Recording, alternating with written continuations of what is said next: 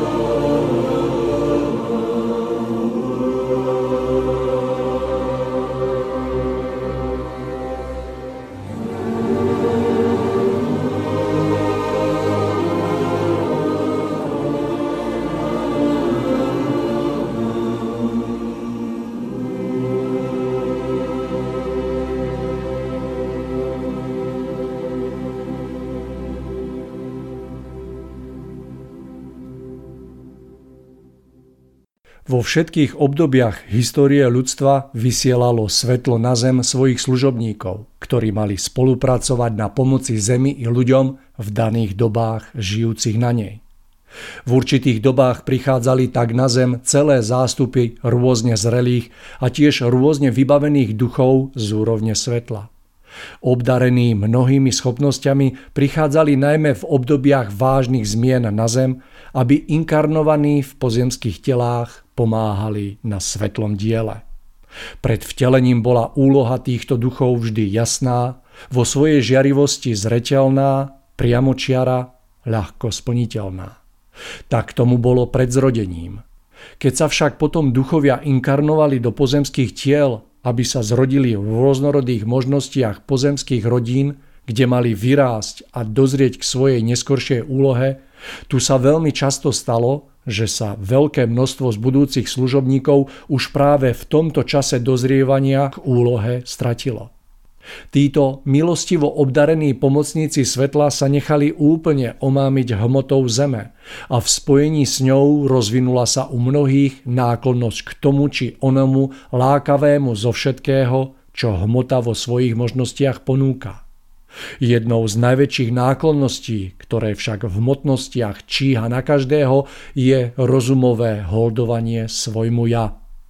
Obhajovanie svojho milého ja, rozmaznávanie seba samého v domnení svojej veľkej osobnosti je tým najväčším nebezpečenstvom, ktoré sa stavia do cesty tu na zemi každému služobníkovi svetla. Sebavedomie svojho ja môže sa rozvinúť až na stupeň zaslepenosti, keď si takýto inak svetlý duch vo svojej zahladenosti do seba samého už ani neuvedomuje svoj stav.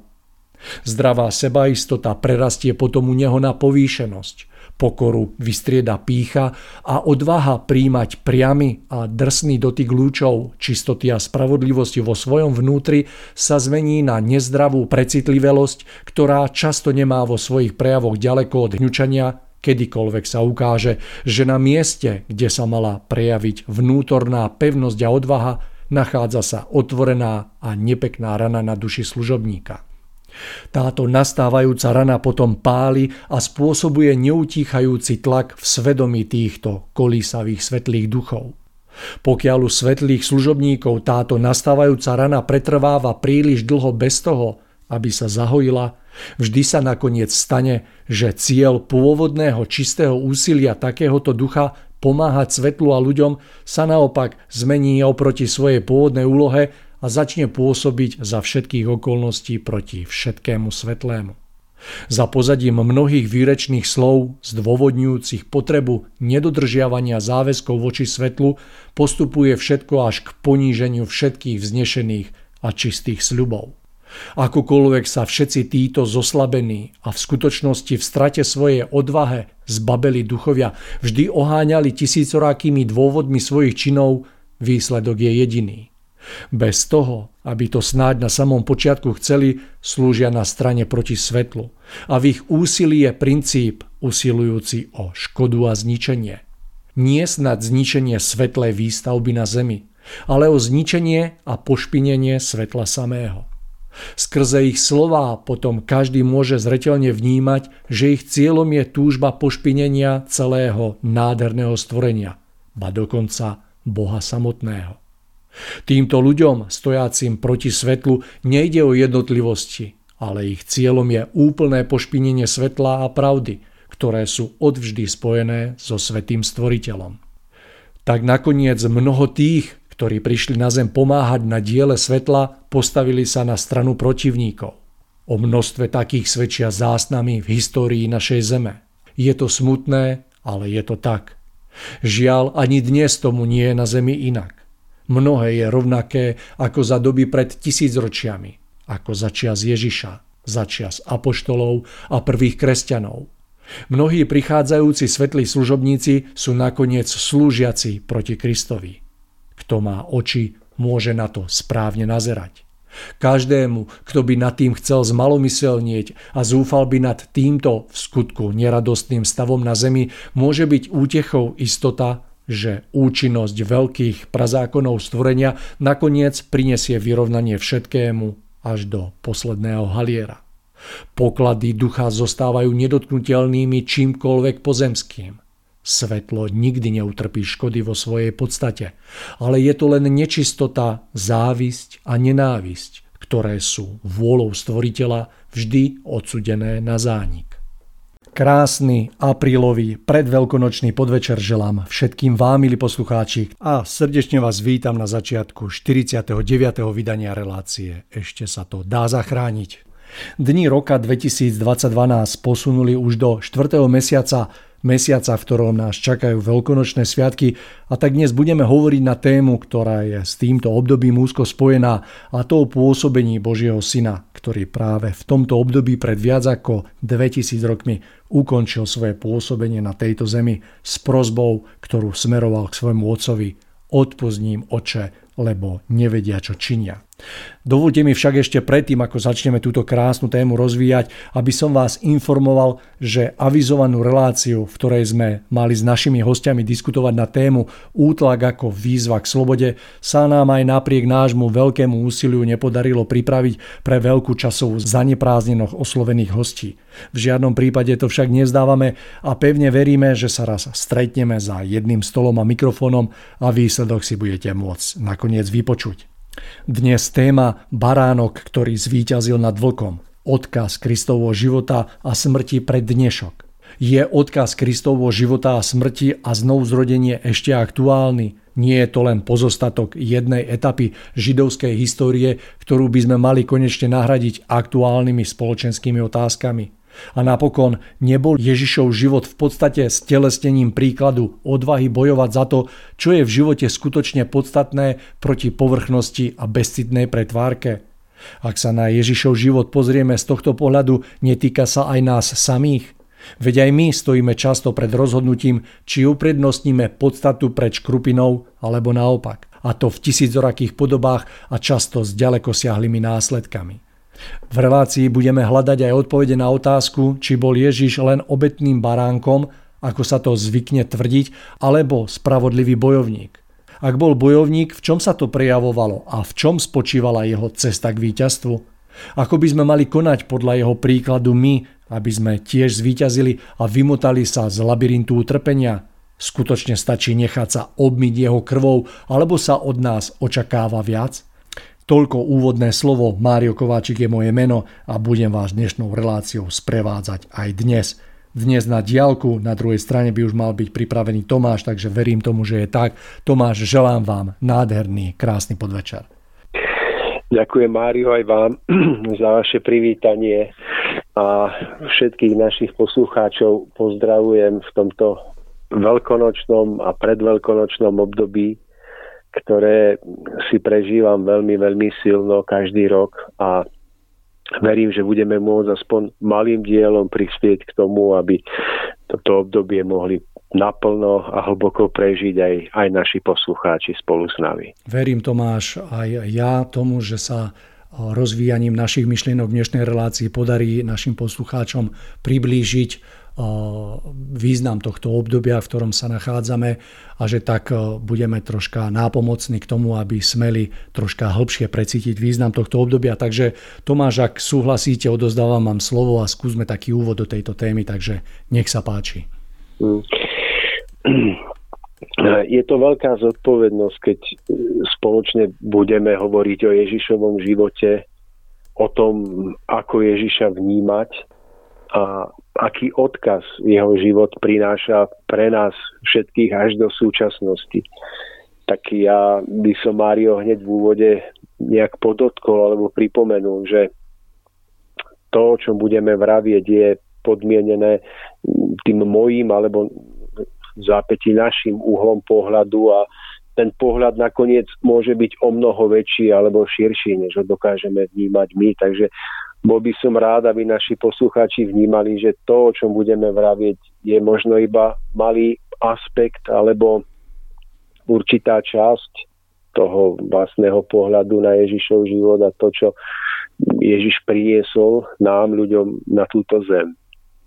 A takisto tá otázka z úvodu, ktorú ste čítali, tá otázka je tiež aktuálna, pretože mnoho ľudí si kladie otázku, že kvôli čomu by sme si mali pripomínať Ježišov život, jeho poslanie, jeho smrť, keď žijeme v dobe mnohých aktuálnych otázok, problémov, konflikt na Ukrajine, očkovacia kríza a tak ďalej a tak ďalej.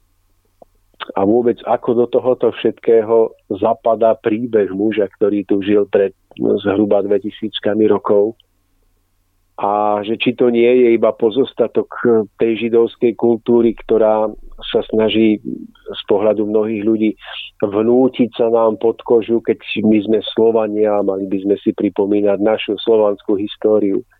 Tak toto všetko sú možno otázky, ktoré si budú klásť ľudia, keď nás budú počúvať a ja by som možno Mário opäť iba pripomenul z úvodu va- vaše slova a vašu úvahu, že podstata Ježišovho príbehu, tak ako ju vnímam ja, je nejakým predobrazom alebo príkladom takej tej skrytej vnútornej cesty každého jedného z nás.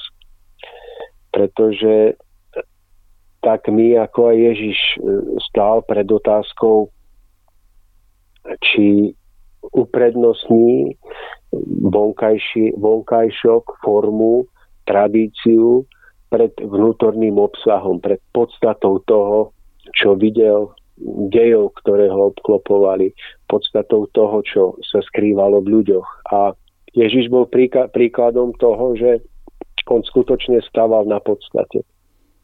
A nenechal si zastrieť svoj pohľad vonkajš, vonkajškom a vonkajšími formami, ale vždy kládol dôraz na živosť, na obsah, na podstatu všetkého, všetkých dejov a všetkého toho, čo bolo v ľuďoch, ktorí ho obklopovali. A zdá sa mi, že to je veľký príklad aj pre každého jedného z nás pre dnešné časy, pretože aj my žijeme dobu, ktorá je plná krásnych vonkajších foriem, krásnych pozlátok, ale častokrát nám uniká tá najvlastnejšia, najvnútornejšia podstata všetkých dejov a ľudí okolo nás. A v tomto zmysle mi prípada byť Ježiš ako jeden z najžiarivejších príkladov, aké, aké som ja osobne vo svojom živote smel spoznať. Ako vy vnímate Ježišov život, možno, že z vašej rodiny alebo z vašich skúseností. Tomáš, tak eh, po, po veľmi dlhom čase svojho života eh, to vnímam obdobne ako vy a mm, musím povedať, že ešte stále väčšiu časť života eh, Ježiš a jeho život a jeho pôsobenie nepatrili do môjho stredu, ale od istého času jednoducho to je v strede môjho života a tak ako ste to sám povedali, tak jeho život je pre mňa tiež tým najžiarivejším príkladom toho, aké to má byť a aké by to mohlo byť. Ježiš vo svojom príklade a živote jednoducho vniesol a akoby predniesol do takého bežného života tú podstatu toho celého bytia. Takže to, čo smel jednoducho nám odkázať vo svojich jednak príbehoch, v svojom, svojom živote, tak eh, sa v mojom živote stalo jednoducho tým najpodstatnejším a snažím sa podľa toho riadiť a akoby čoraz viacej prenikať do tej podstaty toho, čo Ježiš priniesol, čo sa troška výrazne líši od toho, ako je všeobecne eh, vnímaný jeho život a jeho pôsobenie a jeho posolstvo v rámci istých náboženských smerov. Takže vnímam tam aj veľmi silno ten kontrast, ako ste na začiatku poznamenali, že Ježiš sa zameral na tú podstatu a nie na tie formy. A vzhľadom k tomu, že tie formy boli troška vzdialené od tej samotnej podstaty, preto bol ten kontrast taký, taký viditeľný a preto toľkokrát narážal, pretože samotná, samotná tá tradícia tie formy, ktoré boli vtedy už zaužívané, tak boli jednoducho takým, takým ako keby oklieštením toho krásneho klenotu, ktorý je živý, ktorý má vlastne každý človek v sebe a ktorý má každý človek rozviť. Takže e, tak, ako bol jeho život plný kontrastov z pohľadu vtedajších ľudí, tak bol rovnako plný krásnych žiarivých e, proste vecí a tej podstaty, ktorá jednoducho e, zotrvala dodnes a Mohlo by sa snáď zdať, že jednoducho vybledla, ale nie je to tak. Jednoducho ten odkaz je stále živý a myslím si, že je živší a aktuálnejší v dnešnej dobe ako kedykoľvek predtým. Mm. Áno, ja som od detstva rád čítal eh, Ježišov život, životopis toho, čo prežil. A tých príkladov, ktoré mi zasvietili, kde som videl, i ako uprednostňuje skutočnú podstatu pred vonkajšou formou, tak tých obrazov tam bolo niekoľko a napríklad jedným z nich bol prekrásny obraz, keď e, napríklad e, navštívil dom tzv. nečistých ľudí. To znamená, keď si predstavíte, že vstúpil do nevestinca, kde sa nachádzali ľudia poškvrnení hriechom a jeho najbližší učeníci ho odhovárali, aby do toho domu nestupoval, že bude to v rozpore s tradíciou náboženskou, že sa pošpiní. A on napriek tomu, že sa musel postaviť svojim najbližším, tak, tak vidiac tú vlastnú podstatu ľudí, pre ktorých do toho nevestinca šiel, tak tam vstúpil a dokázal im priniesť posolstvo svetla a nádeje, že aj ich životy majú svoju hodnotu a môžu byť zachránené, ak, ak príjmu tú pravú podstatu Ježišovho posolstva poznania pravdy a lásky a spravodlivosti a budú podľa toho žiť.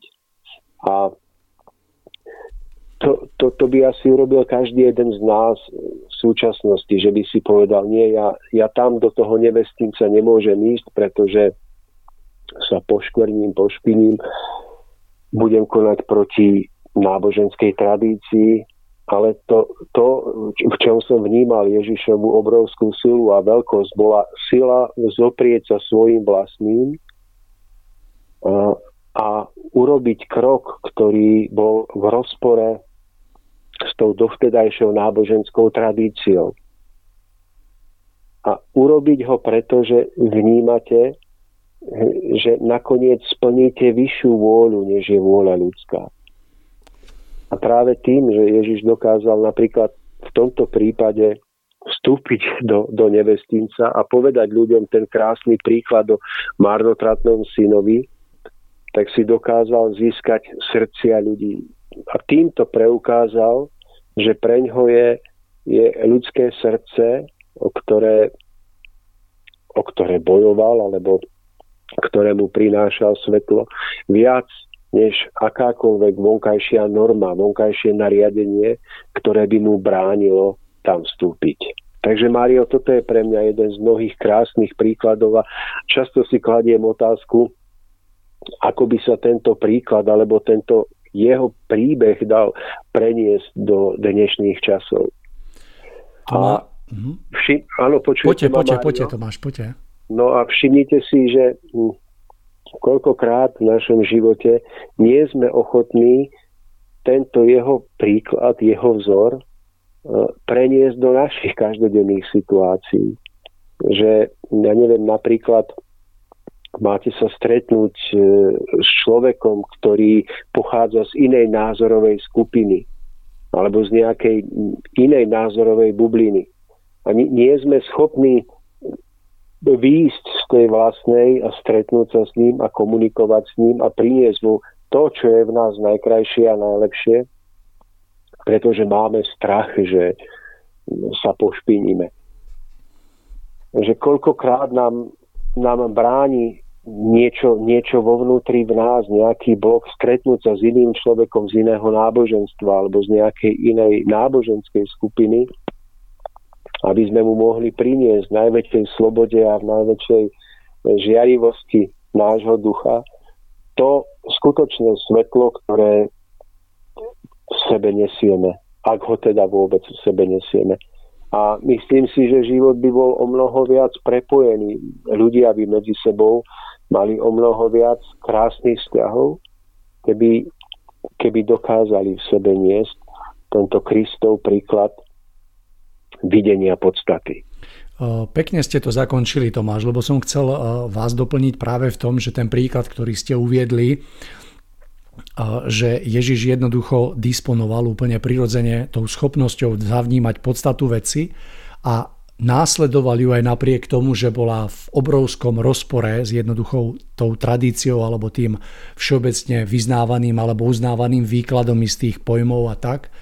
A jednoducho ukázal a vždycky preukázal a dokázal, že aj napriek tomu, že naše alebo vnímanie podstaty je vo veľkom rozpore so všeobecne uznávanou jednoduchou ako keby pravdou, to nazvem, tak jednoducho vždy sa oplatí kráčať tým smerom a ona má potom ďaleko siahlý účinok, pretože on tým, že nepodlahol tomu takému tlaku tej formy, ktorá bola veľmi silná a strachu, a vydal sa na tú cestu aj napriek tomu, že šiel proti vlastným a asi proti všetkým tam, okrem tých, tých hriešnikov, tak v konečnom dôsledku jednoducho, e, že vydať sa na, na túto cestu za hlasom tej podstaty a tej pravdy, na čom v skutočnosti záleží, e, jednoducho nás predurčuje ako keby k tomu víťazstvo že tak ako na začiatku jeho počínania by nikto nepovedal, že to dopadne dobre, ak to môžem tak nazvať, tak na konci celého príbehu, ktorý končil jednoducho rozprávaním jeho príbehu, tak jednoducho získal si úplne všetkých. A toto je z môjho pohľadu veľmi krásne, že aplikovať do súčasnosti tento odkaz, ktorý jednoducho Ježiš tu zanechal, že aj keď sa budeme nachádzať v pozícii, že poviem príklad, že tá forma jednoducho je proti nám, alebo je proste úplne odlišná ako tá podstata, ktorú vnímame, treba sa vybrať tou cestou, kde je akoby tá pravda tá podstata a netreba sa báť jednoducho na tú cestu vybrať a veriť tomu, že to aj napriek tomu, že sa to na začiatku tak nejaví, takže to v konečnom dôsledku vždy dopadne dobre. A v náš prospech a prospech ako keby celku. Hej, takže Ježiš z určitého pohľadu bol v tom úplne sám. Hej, že na začiatku celého svojho počinu nemal na svojej strane jediného človeka, dokonca ani zo svojich najvernejších. A na konci toho príbehu mal na svojej strane úplne všetkých. No, ono je možné, že niektorí učeníci, alebo možno hlavne ženy, cítili, že jeho konanie je naplnené láskou a spravodlivosťou a cítili z jeho pohnutok niečo viac, niečo, čo nedokázali pochopiť, proti čomu bojovali a čo si zároveň sebe nesmierne vážili a ctili, lebo viem si predstaviť to, že ľudia v jeho okolí mu, mu tvrdili, že nesmie, že jednoducho pošpiní seba, budeš konať proti Mojžišovým prikázaniam, zákonom. A napriek tomu cítili, že v jeho odvahe je niečo, niečo nadľudské, niečo veľké. A Mário, mne sa to stále zdá byť aktuálne aj pre súčasnosť, pretože stretol som sa s názormi, že, že tí, ktorí boli napríklad proti proti očkovaniam a testovaniam, tak sú veľmi citliví a vnímaví na to, keď ich nepustili do nejakého obchodu alebo nejakého podniku, napríklad do nejakej reštaurácie. A tak viem, že sú veľké skupiny ľudí, ktorí to pochopili tak, že dobre, tak keď ste nás vy cez tie zákazy a príkazy nepustili dnu, tak my teraz na oplátku, e, keď už teda je všetko voľné a otvorené, nepôjdeme ku vám. A bude to taký náš, ako keby vzdor voči vám, že my vás teraz nepodporíme. A ono sa to zdá byť ako niečo veľké, spravodlivé, že takto zatočíme s tým zlom vo svete, ale ja si kladiem otázku, či je toto skutočne cesta, či nie je tento princíp princípom ešte väčšieho rozdeľovania ľudí na, na dobrých a na zlých.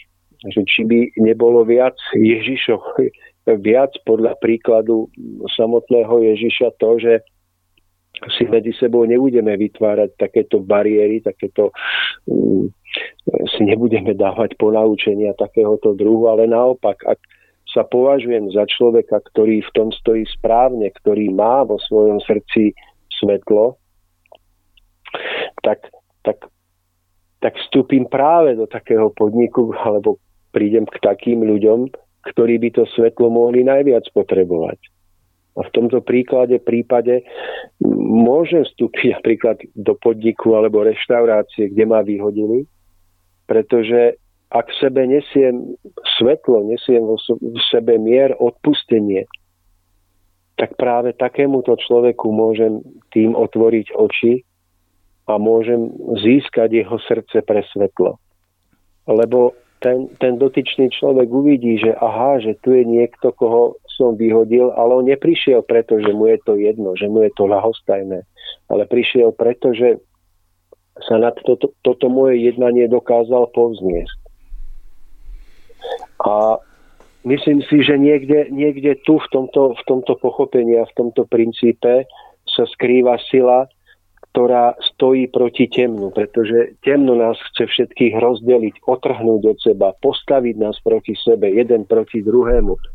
Ale to svetlo, v ktorom je obsiahnuté odpustenie, viera vo víťazstvo dobra, tak ono jednoducho dokáže prepájať takéto mosty a je poznesené nad zatrpknutosť a takú, takú veľmi zjednodušenú podobu boja proti zlu. To máš veľmi krásne na tomto, že tento princíp, ktorý ste jednoducho momentálne opísali, si môže vyskúšať každý.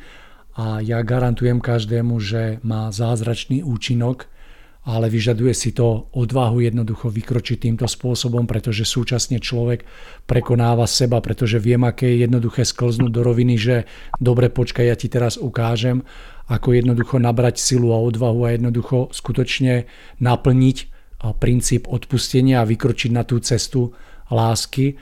A sám viem z vlastných prežití, že, e, že to má doslova zázračný účinok na ako keby zahojenie rán zúčastnených a čo je na tom asi to najkrajšie je, že prežitie tejto, tohto účinku tejto skutočnosti má tak, tak až zázračné a krásne hojivé účinky na dušu nielen nás samých, ale aj tej druhej strany. Mm. Takže ja to vrelo odporúčam každého.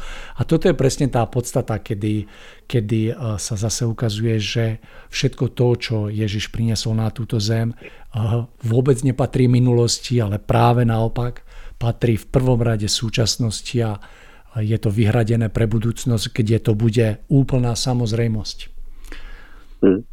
Ja, Mário, opäť, keď o tom tak vravíme, ďakujem za doplnenie. Ja nechcem povedať, že tento pohľad, ktorý je nám dvom vlastný, je, je určite je mm, spojený s Ježišom, že keby možno žil v dnešnej dobe a počúval by nás, tak si povie, chlapi, nebláznite, ja by som to celé urobil inak. Ale osobne sa mi zdá byť tento náš pohľad najbližší tomu, čo Ježiš žil vo svojom živote. A Mario, keď sme v predchádzajúcej relácii spomínali napríklad ten princíp, že tí, ktorí sa očkovali, tak, tak vylúčujú zo seba rôzne toxíny, ktorými sú nebezpeční, tak počul som aj také názory a mnoho dobrých ľudí, ktorých si veľmi vážim, to pochopili tak, že by sa s takýmito očkovanými ľuďmi nemali radšej stretávať v záujme svojej bezpečnosti.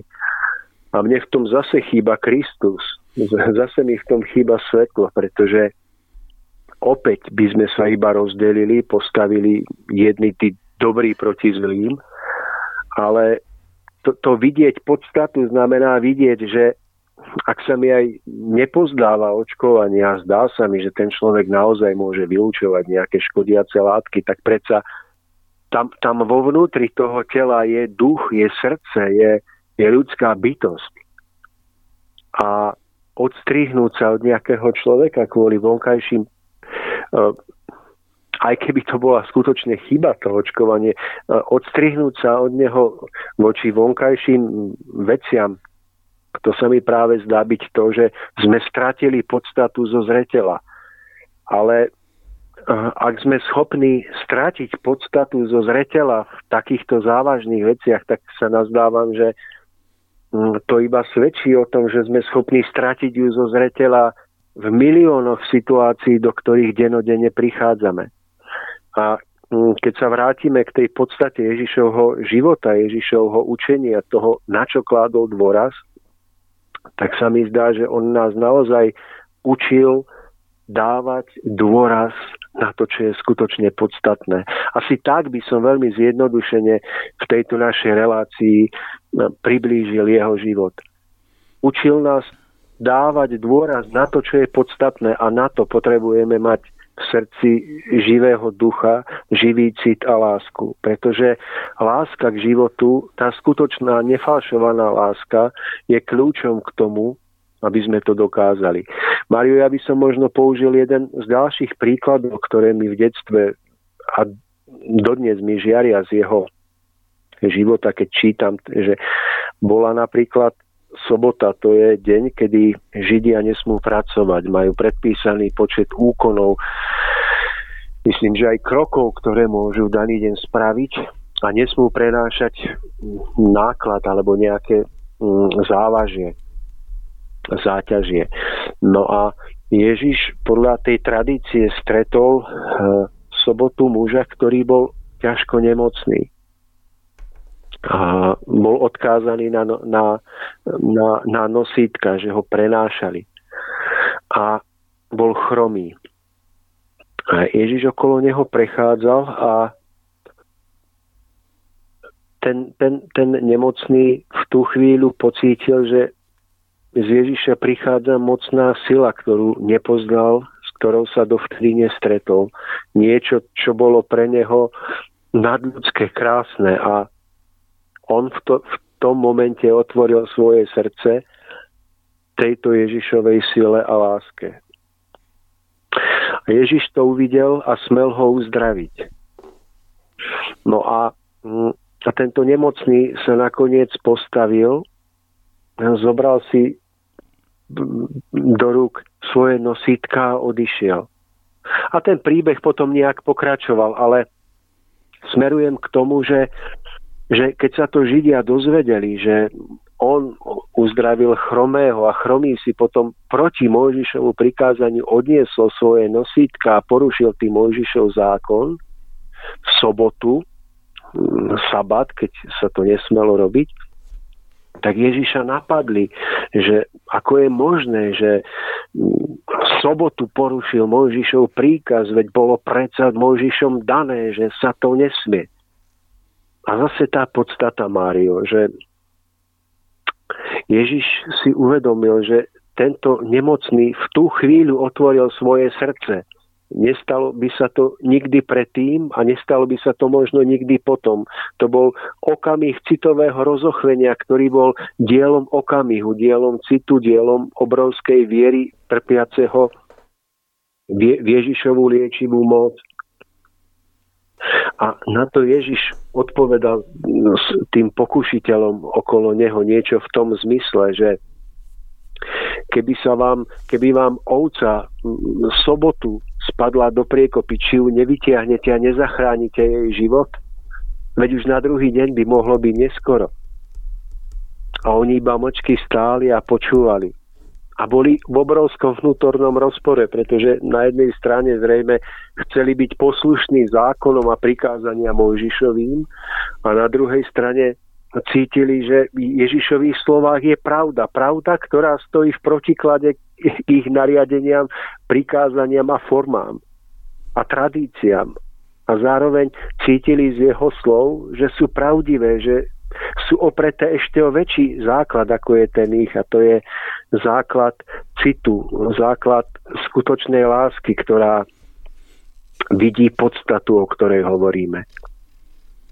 Tomáš. Takže Mário, toto je jeden z ďalších príkladov, ktorý ma sprevádza môjim životom. Tomáš, aj na tomto príklade, ako aj na mnohých iných vidieť, že, že uprednostniť podstatu vo svojom každodennom živote prináša prežiť ten kúzelný dotyk a súčasne tú moc, ktorú má tento ako keby počin ľudského ducha, že jednoducho tá láska má takýto dosah, ktorý dnes vzhľadom k tomu, že je veľmi ojedinelý, tak jednoducho pôsobí až tým, že je to pomalý zázrak, pretože každý si smie potom následkom až toho prežiť aký, aký úžasný dosah to má na život človeka jednej aj druhej strany.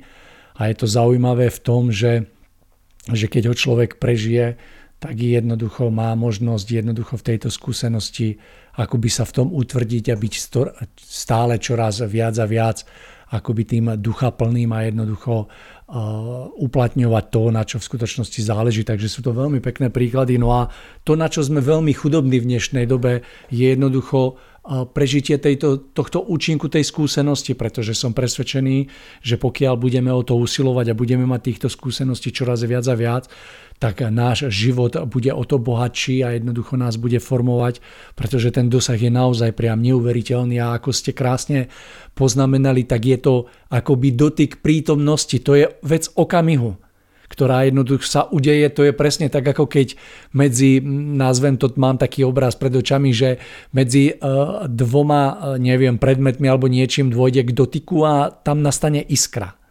A to je, je to akoby vyhradené len tomuto momentu, kedy ten dotyk musí nastať, následkom je tá iskra a táto iskra má ten obrovský dosah jednoducho na život jednej aj druhej strany, ktorý, na, teda na tých zúčastnených.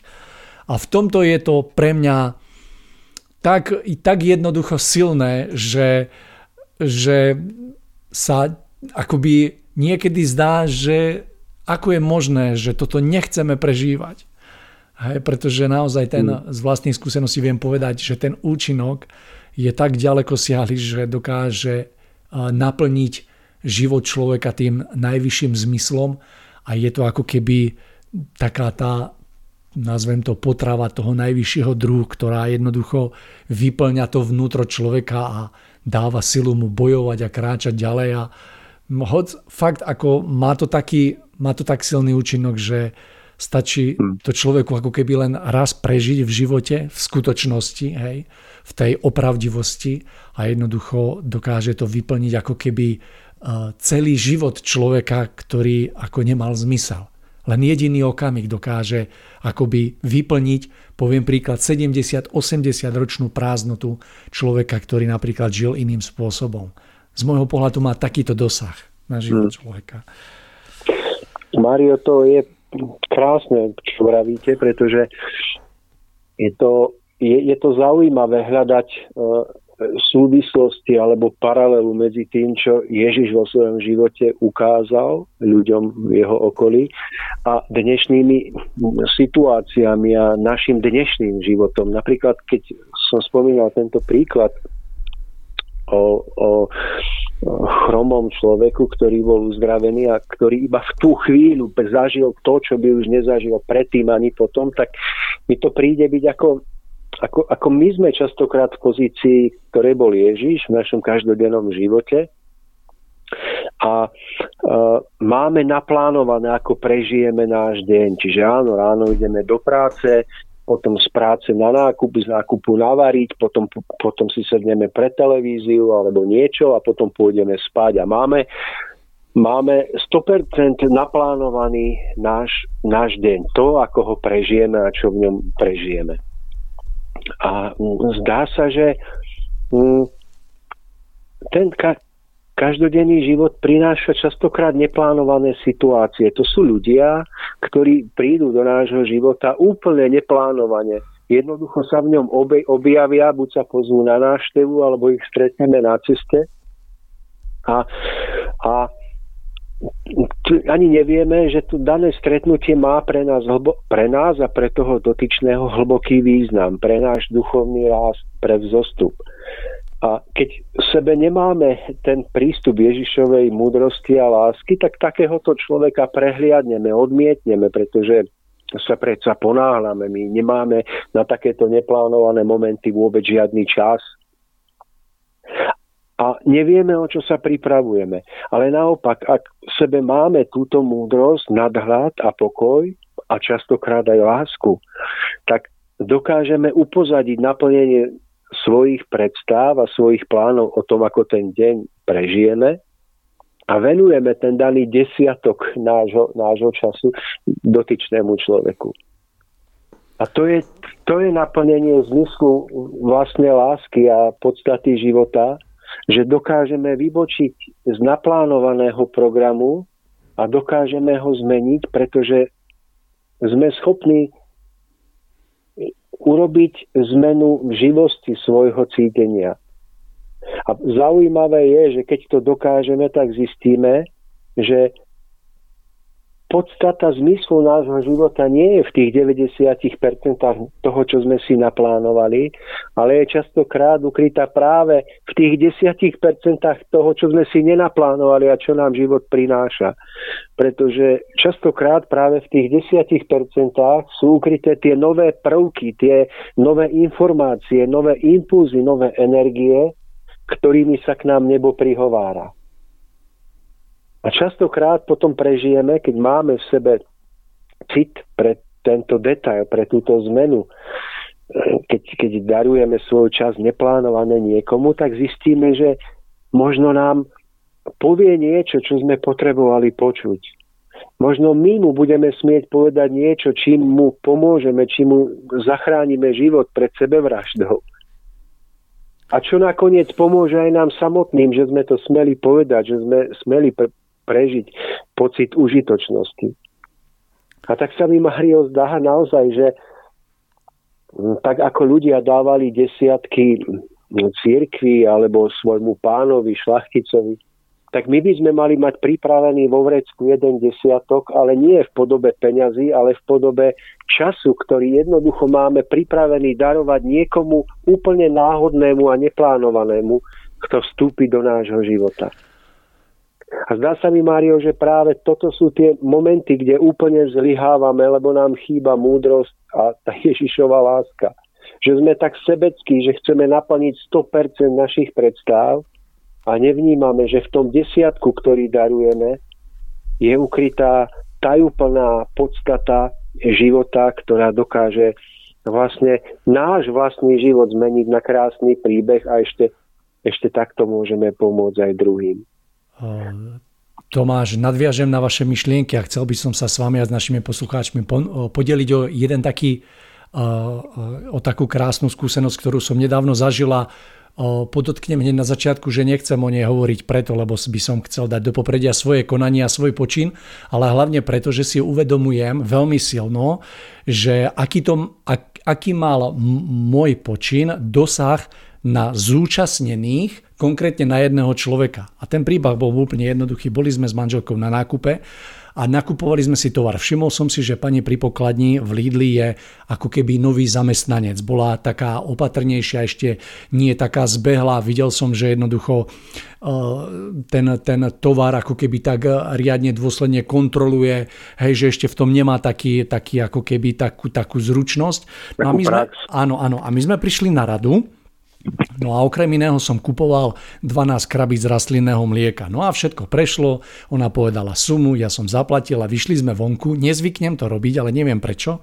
A pozrel som sa na bloček, ja to vôbec nezvyknem robiť. A prvé jednoducho, keď som pozrel na, na ten bloček, tak som videl, že je eh, na bločku ako keby eh, nahodené len 6 kusov mlieka a mal som 12.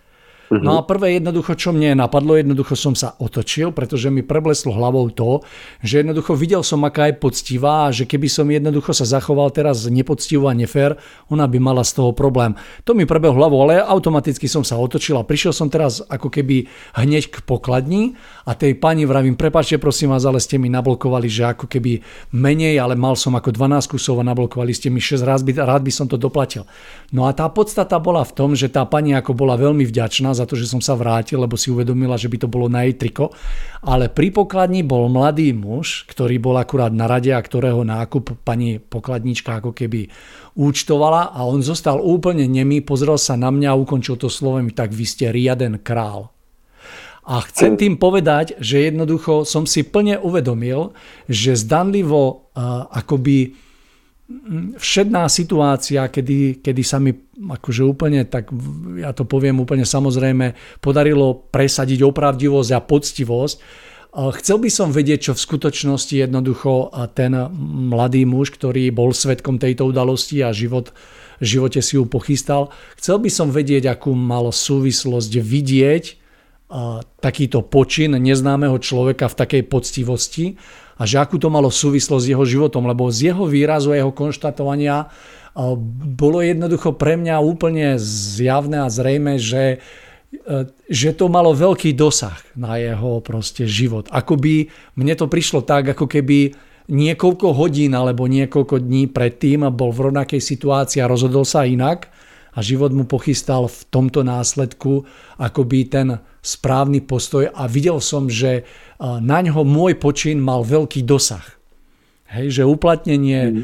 toho, toho, toho podstatného v živote mohol som sa zvrtnúť na a odísť preč, hej, vôbec to neriešiť, ale že uplatnenie toho podstatného v našom živote má veľký dosah aj na, na proste ten život tých zúčastnených, ktorých život nejako namieša do našej blízkosti a naozaj o, mám pred očami jeho reakciu.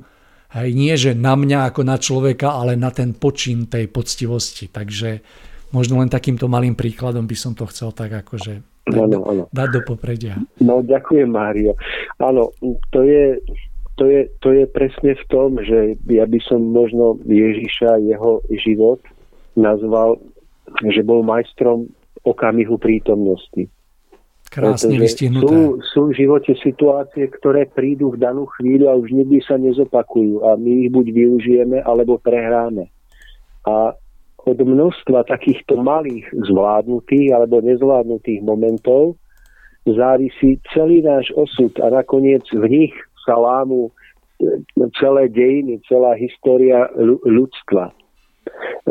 My napríklad sa často aj v tejto ťažkej dobe pozeráme na politické dianie, na politické rozhodnutia, nejakým spôsobom my ich hodnotíme. A, a snažíme sa v tom vyznať, ale nevidíme, že podstata života, toho, tá skutočná zmena, ktorá nakoniec zmení aj tie najviditeľnejšie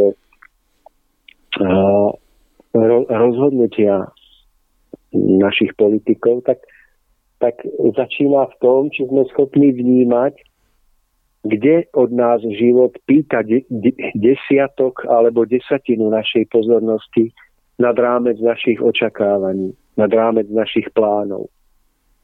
A pokiaľ sa nenaučíme v našom živote byť na to vnímavý, tak ako bol vnímavý Ježiš na potreby toho, kto sa v tú chvíľku voči nemu otvoril, tak sa nikdy nedokážeme vymotať z labyrintu nášho života. Pretože pôjdeme síce podľa presne naplánovaných plánov, noriem, budeme splňať určité presné normy toho, čo sme si naplánovali, ale z nášho života sa vytratí tá najdôležitejšia esencia, to sú tie energie, prúdy, tie popudy, ktoré prichádzajú práve v tej desatine toho, čo prehliadame.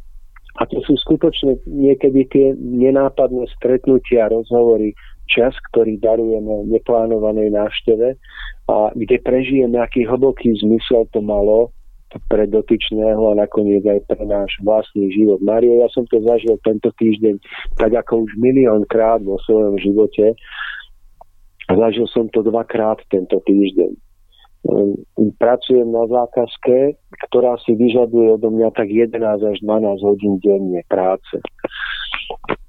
A bol pondelok, keď sa mi jeden pán obchodný zástupca jednej veľmi prestížnej firmy, ktorá vyrába stavebný materiál, nebudem ju menovať, skutočne známa prestížná firma. A ten pán hm, sa ozval po dva a pol roku, že by ma rád navštívil v ateliéri. Že či by mohol. A ja som držal v ruke telefón vravím si, že ako áno, alebo, alebo nie.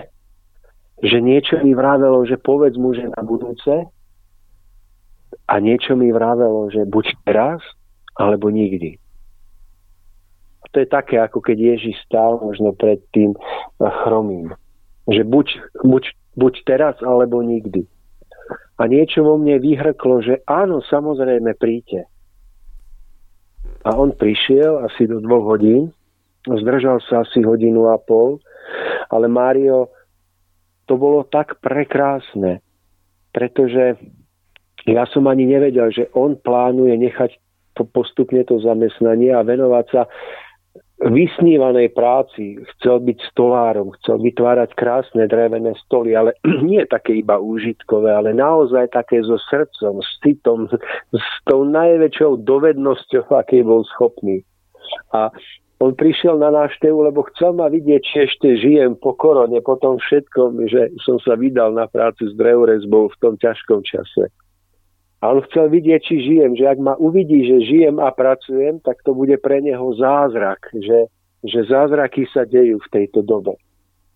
A Marion prišiel, vošiel mi do ateliéru a nemo tam stál a po chvíľke hovorí, to je zázrak. Ja som tam obklopený obrazmi, ktoré robím. Mám tam e, skoro 14 veľkých pekných obrazov a on cítil vôňu dreva, tých olejov, ktorými to natieram a hovorí, to je zázrak.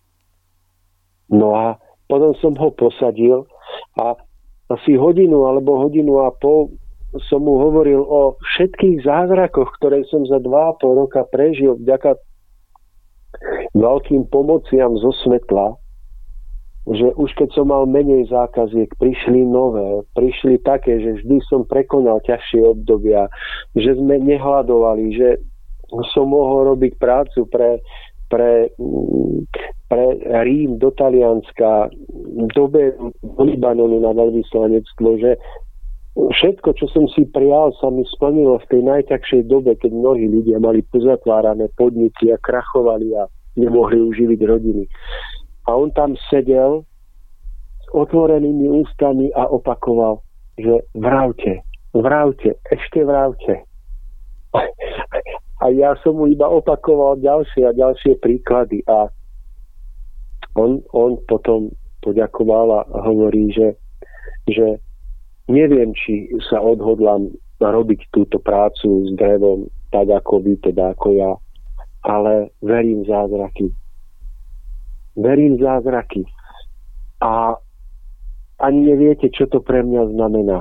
Že, že, že, že ako počul ten príbeh môjho života.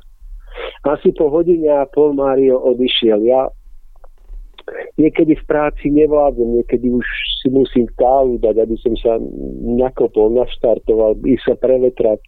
Mário, ja som bol tak naplnený energiou po tomto stretnutí, že Takže jednak som tú prácu stihol asi o tretinu rýchlejšie, keď, keď už nepočítam tú časovú stratu, rýchlejšie, s pocitom obrovskej energie, naplnenia, že, že ja som bol ako keby som vypil gummy juice nejaký. a, a teraz on odišiel a s vedomím, že, že možno mi to zmení život a že možno mne to zmení život, že som si zase na novo uvedomil veľa darov, veľa pomoci, ktoré, na ktoré už som možno zabudol a vďaka nemu som si na ne mohol opäť spomenúť a vyjadriť ich. Maria, to sú tie, tie veci, o ktorých vravíme. To je ten desiatok, ktorý darujeme a ktorý niekomu zmení život. Alebo zmení život aj nám.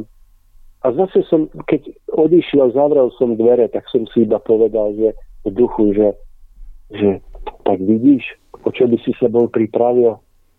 Bol by si si išiel podľa plánu, pekne by si si pochleboval, ako ti to odbúda. A možno by niekto nenašiel odvahu zmeniť svoj život. A Mario, ja to nemám zo seba, toto, čo vám vravím, že ja zo seba by som vydoloval také, takúto múdrosť, alebo to, že darujem sa druhému ak, ak sa mi to niekedy v živote podarí, tak je to len preto, že ako dieťa som čítal z Ježišovho života a tieto jeho príklady sa mi zdali byť tak, tak krásne, tak dôležité, nie len pre tú dobu, ale aj pre dnešné časy.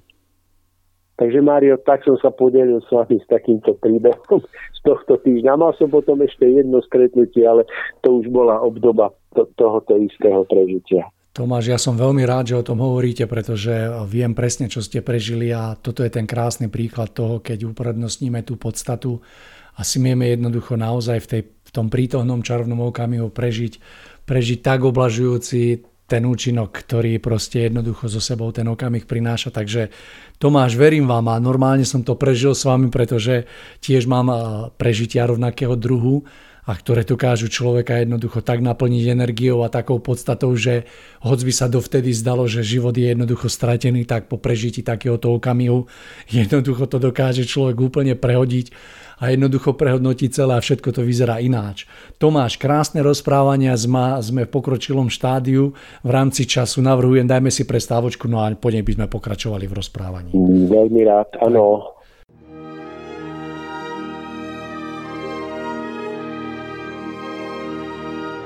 Nalaďte se na dobrou vlnu s rádiem Bohemia.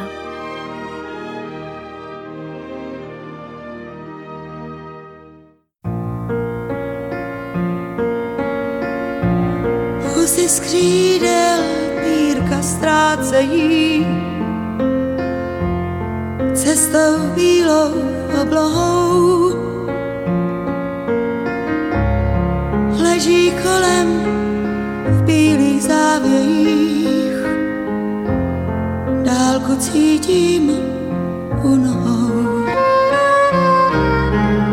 S jeřabinou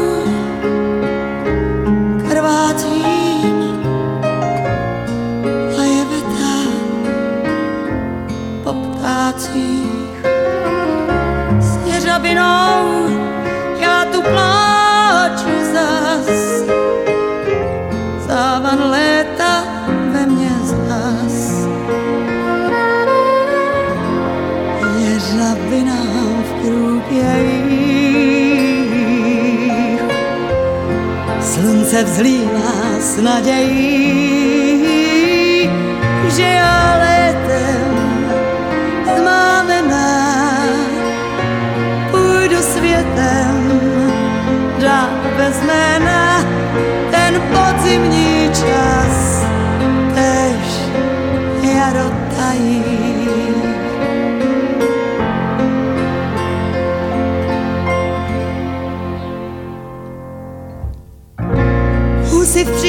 přímce nebem táhnou zas, dálkou křídla zašumí. Já v té vůni vzduchu cítím čas. Čas je stav, co neumím. V jeřabinách zhoustnul Jsem jiná jako čas. V jeřabinách smutek s pálenkou kráčí k zimám nad sklenkou. Je žabinám v krůpějích, slunce vzlíná s nadějí,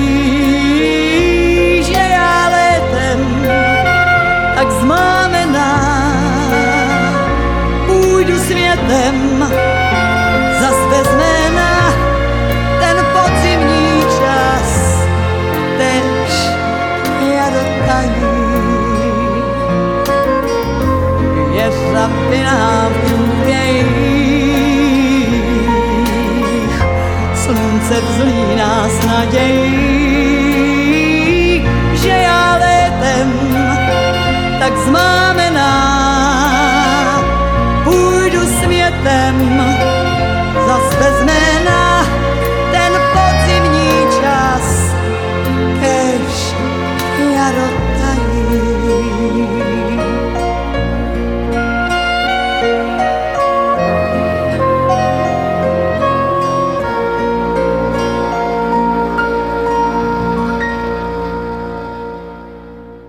Takže, milí poslucháči, po krátkej prestávke sme späť, no a ja len pripomeniem, že v tomto predveľkonočnom období sa rozprávame na tému baránok, ktorý zvíťazil nad vlkom. Budeme v tomto rozprávaní pokračovať, takže Tomáš, verím, že ste na druhej strane linky. Ja sa ešte opýtam, že či náhodou nemáte eh, z vlastného prežitia nejaký príbeh, ktorý by vedel jednoducho obohatiť toto rozprávanie a ktorom by bolo vidieť práve ten krásny odkaz Ježišovho života. No, Mário, je ich naozaj viac. Asi by som si pospomínal tak, že by sme tu mohli tra- stráviť niekoľko hodín krásneho rozhovoru, ale ešte možno mi napadlo, napadol jeden príklad, keď Ježiš, Ježišovi učeníci kráčali popri obilnom poli a trhali klásky a jedli ich neumytými rukami. A podľa Mojžišovho prikázania, podľa tých židovských tradícií, pokiaľ si dobre spomínam, tak nesmeli ste jesť neumytými rukami. To bolo akože poškvrnenie, po, pošpinenie aj seba, aj toho jedla. E, no a keď to videli e, farizei, ako keby kňazi toho židovského náboženstva, tak si Ježiša zavolali a vyčítali mu, že, že prečo nič neurobíš, veď ty nevidíš, že tvoji učeníci jedia klasy neumytými rukami. No a on sa zamyslel a povedal im, že opäť, že hm, zameriavate sa na vonkajšie veci, ale vnútorné vám uchádzajú, pretože e, človeka neznesvecuje to, čo do neho vchádza, v podobe jedla, ale to, čo z neho vychádza. Pretože to, čo z neho vychádza, pochádza z, z jeho srdca, z jeho myšlienok, z jeho vnútorného života a z vnútorného života človeka, ktorý zblúdil, pochádzajú všetky závisti, všetky zloby, všetká agresivita. A vlastne takto im odpovedal a poukázal na to, čo je opäť skutočne podstatné. A toto bol jeho boj, ktorý viedol, že bol obklopený významne postavenými ľuďmi, ktorí nesmierne si dali záležať na tom, aby Mojžišov zákon presne dodržiavali a nedokázali vnímať, že im ušla podstata. A to je zase cit, duch, srdce, láska, schopnosť vidieť podstatu, že, že, že ten Ježiš dokázal povedať to, čo povedal. Že človeka neznesvecuje to, čo do neho vchádza, ale to, čo z neho vychádza, lebo z ľudského vnútra pochodí všetká zloba, všetká závisť, všetká povrchnosť. A určite to nemôžeme pochopiť tak, že je jedno, čo človek zje, že či sa otrávi alebo neotrávi a hlavne v dnešnej dobe, keď si už naozaj musíme vedieť vyberať potraviny, ktoré konzumujeme, lebo aj tá strava ovplyvňuje ducha, dušu a všetko.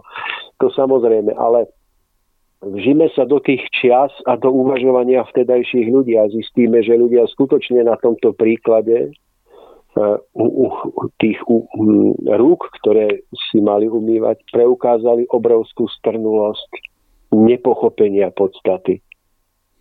A zase je to obrovský príklad pre dnešné časy Mário, že aj dnes dokážeme v našom živote uprednostňovať povrchnosti pred tým, čo je podstatné, že dokážeme si na Veľkú noc alebo pred sviatkami vianočnými prekrásne pripraviť domácnosť. Dokážeme si vyutierať prach, umyť okna, preobliec postelné prádlo, po, po, porobiť všetky krásne veci a pritom nedokážeme vnímať, že napríklad nemáme čas na najbližších, nemáme čas na pekné slovo, na rozhovor, na to, aby sme darovali svojho ducha, toto najcenejšie, čo je v nás, našu pozornosť inému. A to je, Mario, presne zase obdoba toho Ježišovho, že človeka neznesvecuje to, čo do neho vchádza, ale to, čo z neho vychádza. To je inými slovami povedané, že neposvecujeme svoj život tým, že navonok si vyzdobíme svoje obydlia, svoje telo, samých seba, aj keď aj to pochopiteľne patrí k životu. Ale nie ako to najpodstatnejšie, pretože život posvecujeme hlavne tým, čo vychádza z nás, z nášho vnútra. A to je tá atmosféra, ktorú vytvoríme, atmosféra útulného domova, atmosféra po, po, pohodlia, lásky, akéhosi takého zbožného odozdania sa k svetlu, k stvoriteľovi. A že toto je tá najväčšia podstata, ktorá musí prežiariť celú našu domácnosť. A keď na tento základ postavíme potom tie poriadky, ktoré k tomu patria, je to prekrásne. Ale, ale to Ježišové je, že nikdy si nenechajte zakaliť pohľad krásne upravenou domácnosťou, pretože bude prázdna, ak ju zabudnete naplniť podstatou.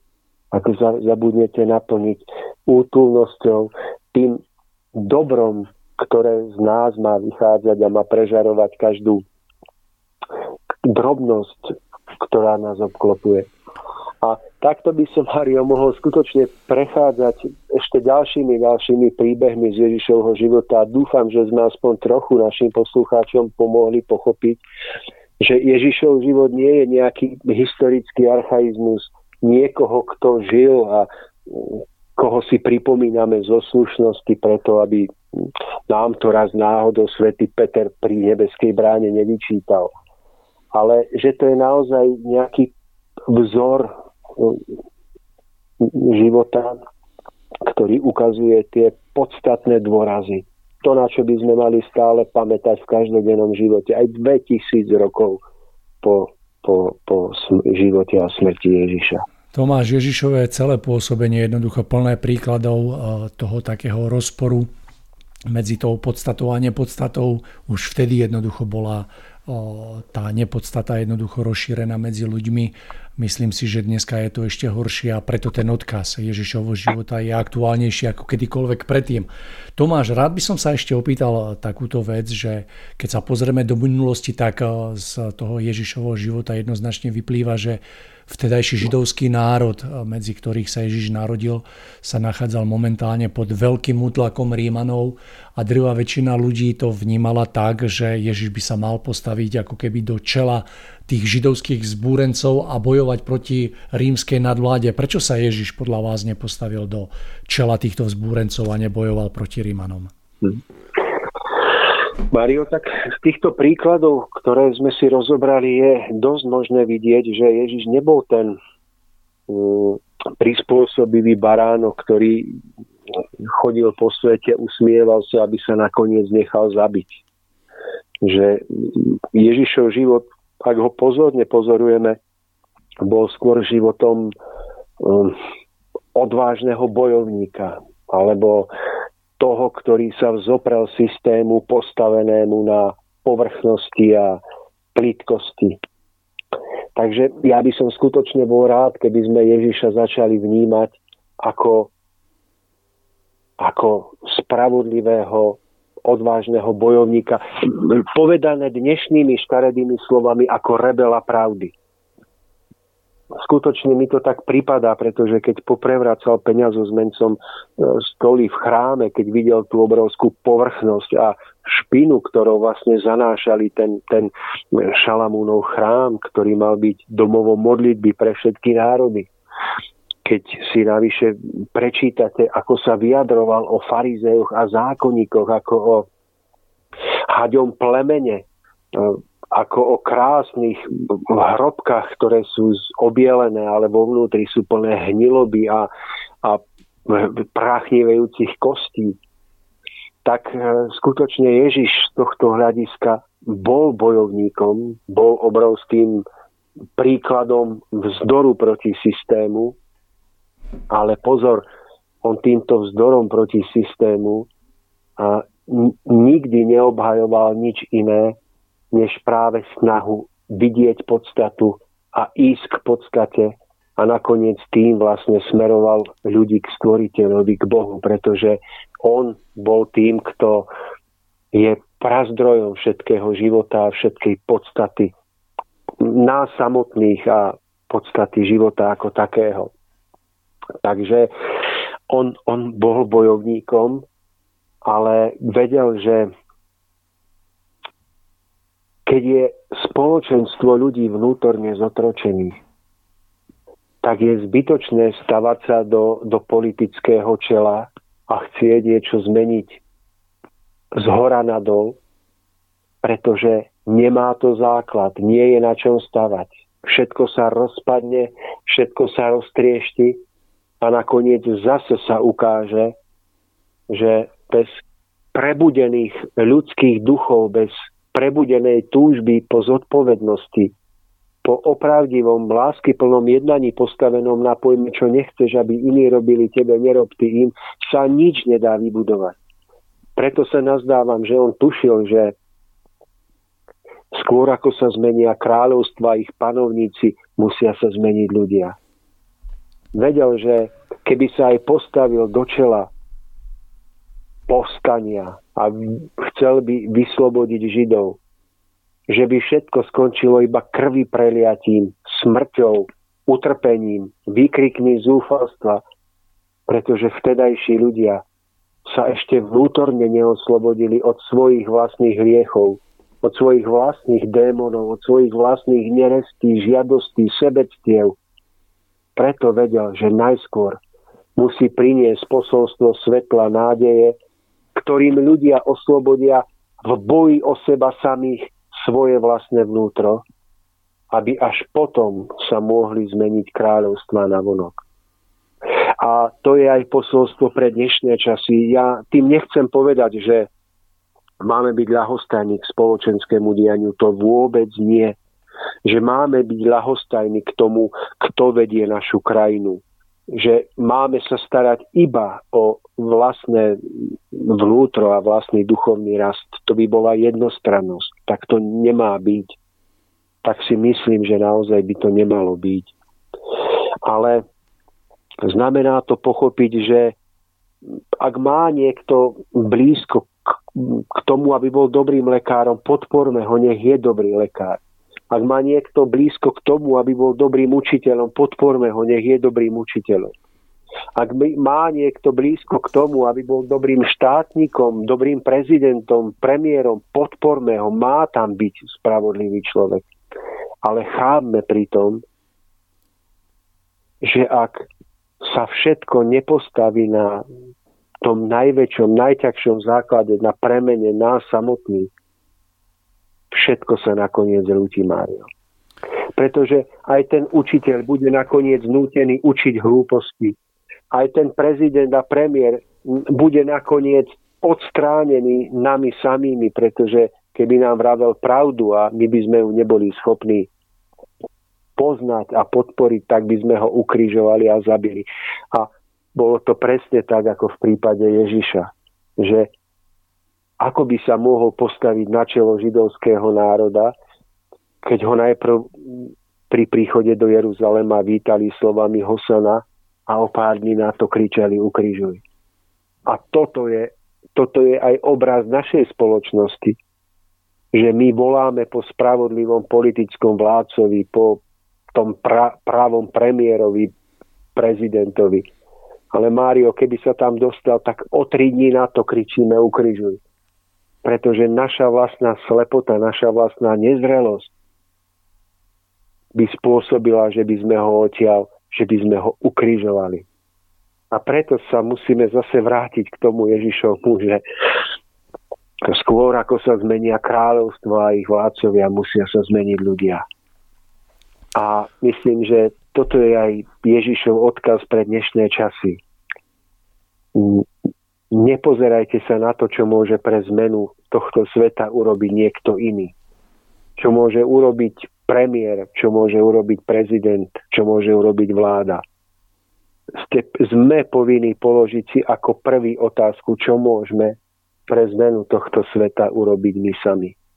Či sami využívame čas nám darovaný na to, aby sme sa rozvíjali. Aby sme energiu venovali na rozvíjanie čistejších citov, myšlienok. Či v nás samotných zvíťazilo to kráľovstvo dobra nad zlom, predovšetkým predtým, než má zvíťaziť na vonok. A som si istý, že keby aj istý, verím tomu, že keby Ježiš žil na zemi, určite by, by každého, kto chce aj politicky, aj navonok zmeniť tento svet, určite by ho podporil. Ale stále by bol kráľom, Ježiš by bol stále tým, kto prichádza, aby, aby pomohol nám zvíťaziť v kráľovstve nášho vlastného vnútra. Predovšetkým.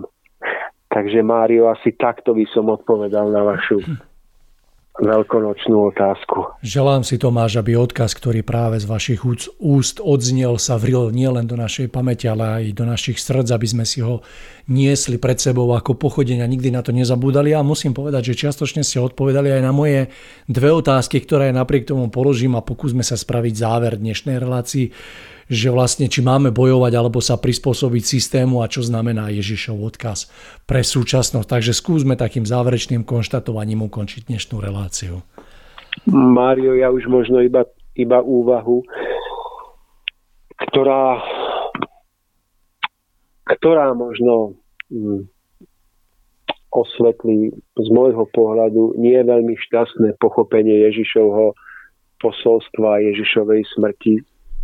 V súčasnosti je to chápané tak, že Ježiš prišiel, aby smrťou na kríži omil nás svojou krvou a priviedol nás k nebeskému Otcovi povedané náboženskou rečou.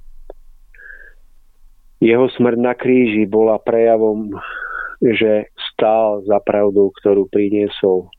Podoprel a korunoval pravdu, ktorú žil a ktorou bol podoprel a korunoval to, že vždy videl podstatu a viedol k podstate v duchu citu plnosti a lásky.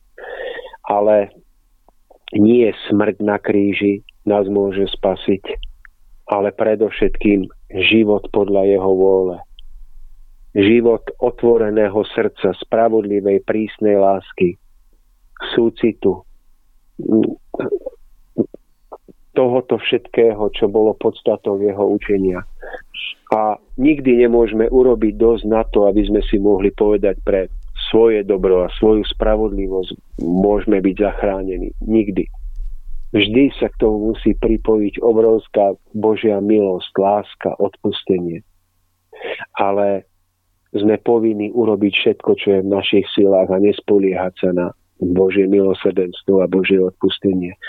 A je to veľká výzva pochopiť, vynasnažiť sa pochopiť jeho učenie, aj keď môžeme mať k tomu bližšie, môžeme mať od toho ďalej. Ale je to veľkou úlohou na každého jedného z nás, kto chceme byť užitočný v tomto svete. A pamätajme, že nie je samotná smrť. Tá má byť príkladom jeho odvahy a našej odvahy ísť za pravdou za každú cenu. Ale pochopenie jeho vôle, jeho, jeho, jeho schopnosti mm, ísť, ísť k podstate. Dať nádej tomu, čo je slabé. Mm, dať, dať nádej tomu, čo je beznádejné, ale v čom je ešte zárodok života človeku v dejoch okolo nás. Takže Mário, toto je ešte také moje, čo by som rád spolu s vami takto zvolal do celého sveta. Toho malého okruhu ľudí, ktorý nás počúva, ale napriek tomu verím v silu, že nie počet ľudí je dôležitý, ale pravda je dôležitá.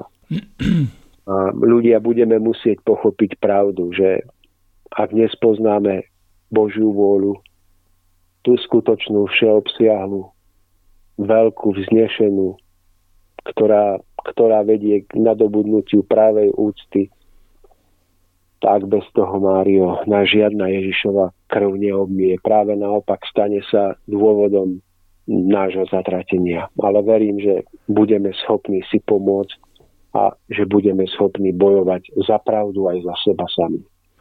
Tomáš, ďakujem za tieto záverečné slova. Myslím si, že sú veľkou výzvou práve v tomto období a vám, milí poslucháči, želám, aby ste tohtoročné veľkonočné sviatky prežili v duchu skutočného posolstva Ježiša Krista, aby, aby eh, sme sa smeli jednoducho tak zahlbiť do podstaty hlavne jeho posledných dní a čo sa týka jeho smrti.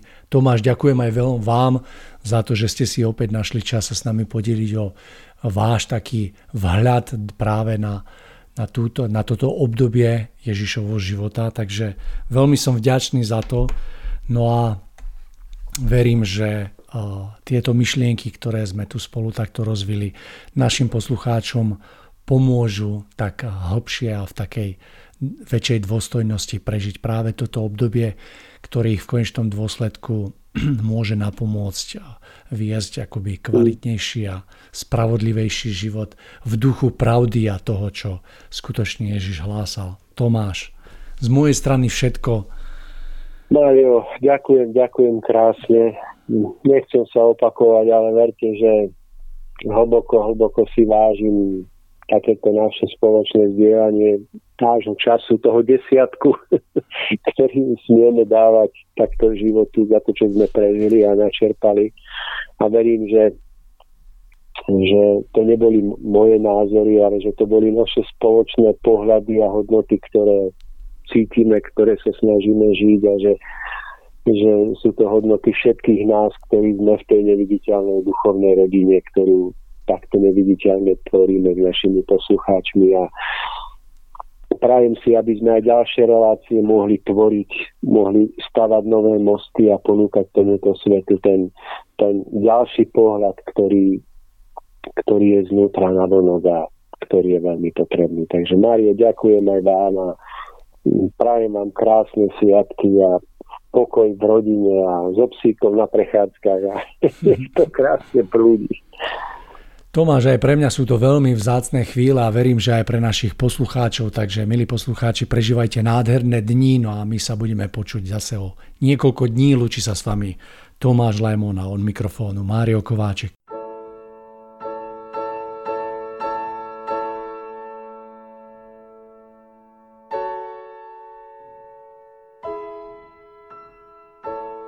www.radiobohemia.cz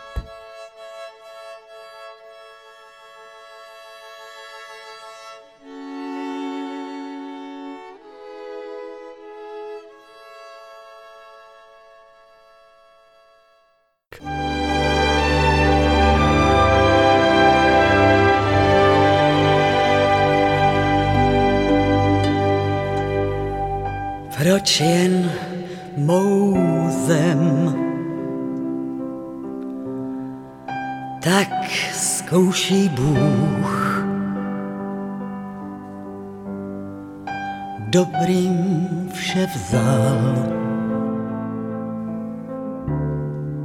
a zlým přál sluch. Dal právo lžím a pravdě půst. A nám všem אַזאַמע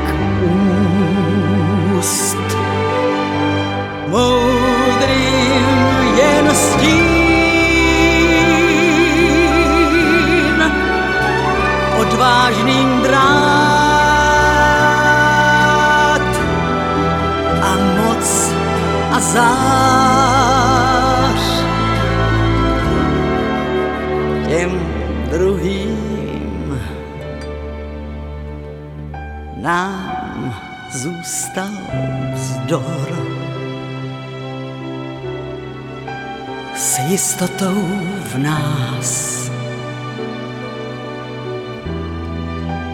že půjdou pryč jak sníh a mráz.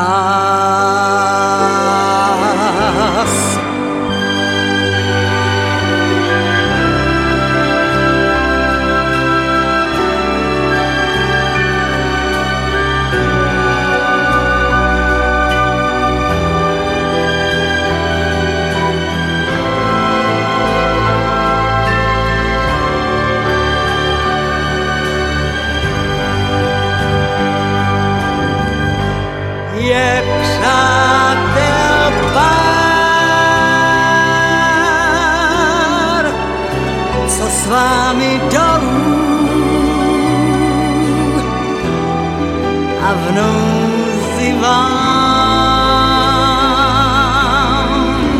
dál věrní jsou. I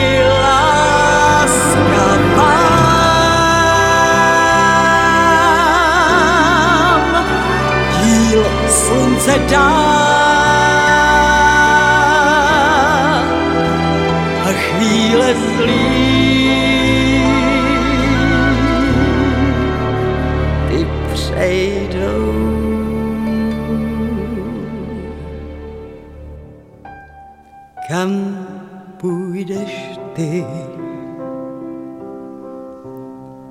campo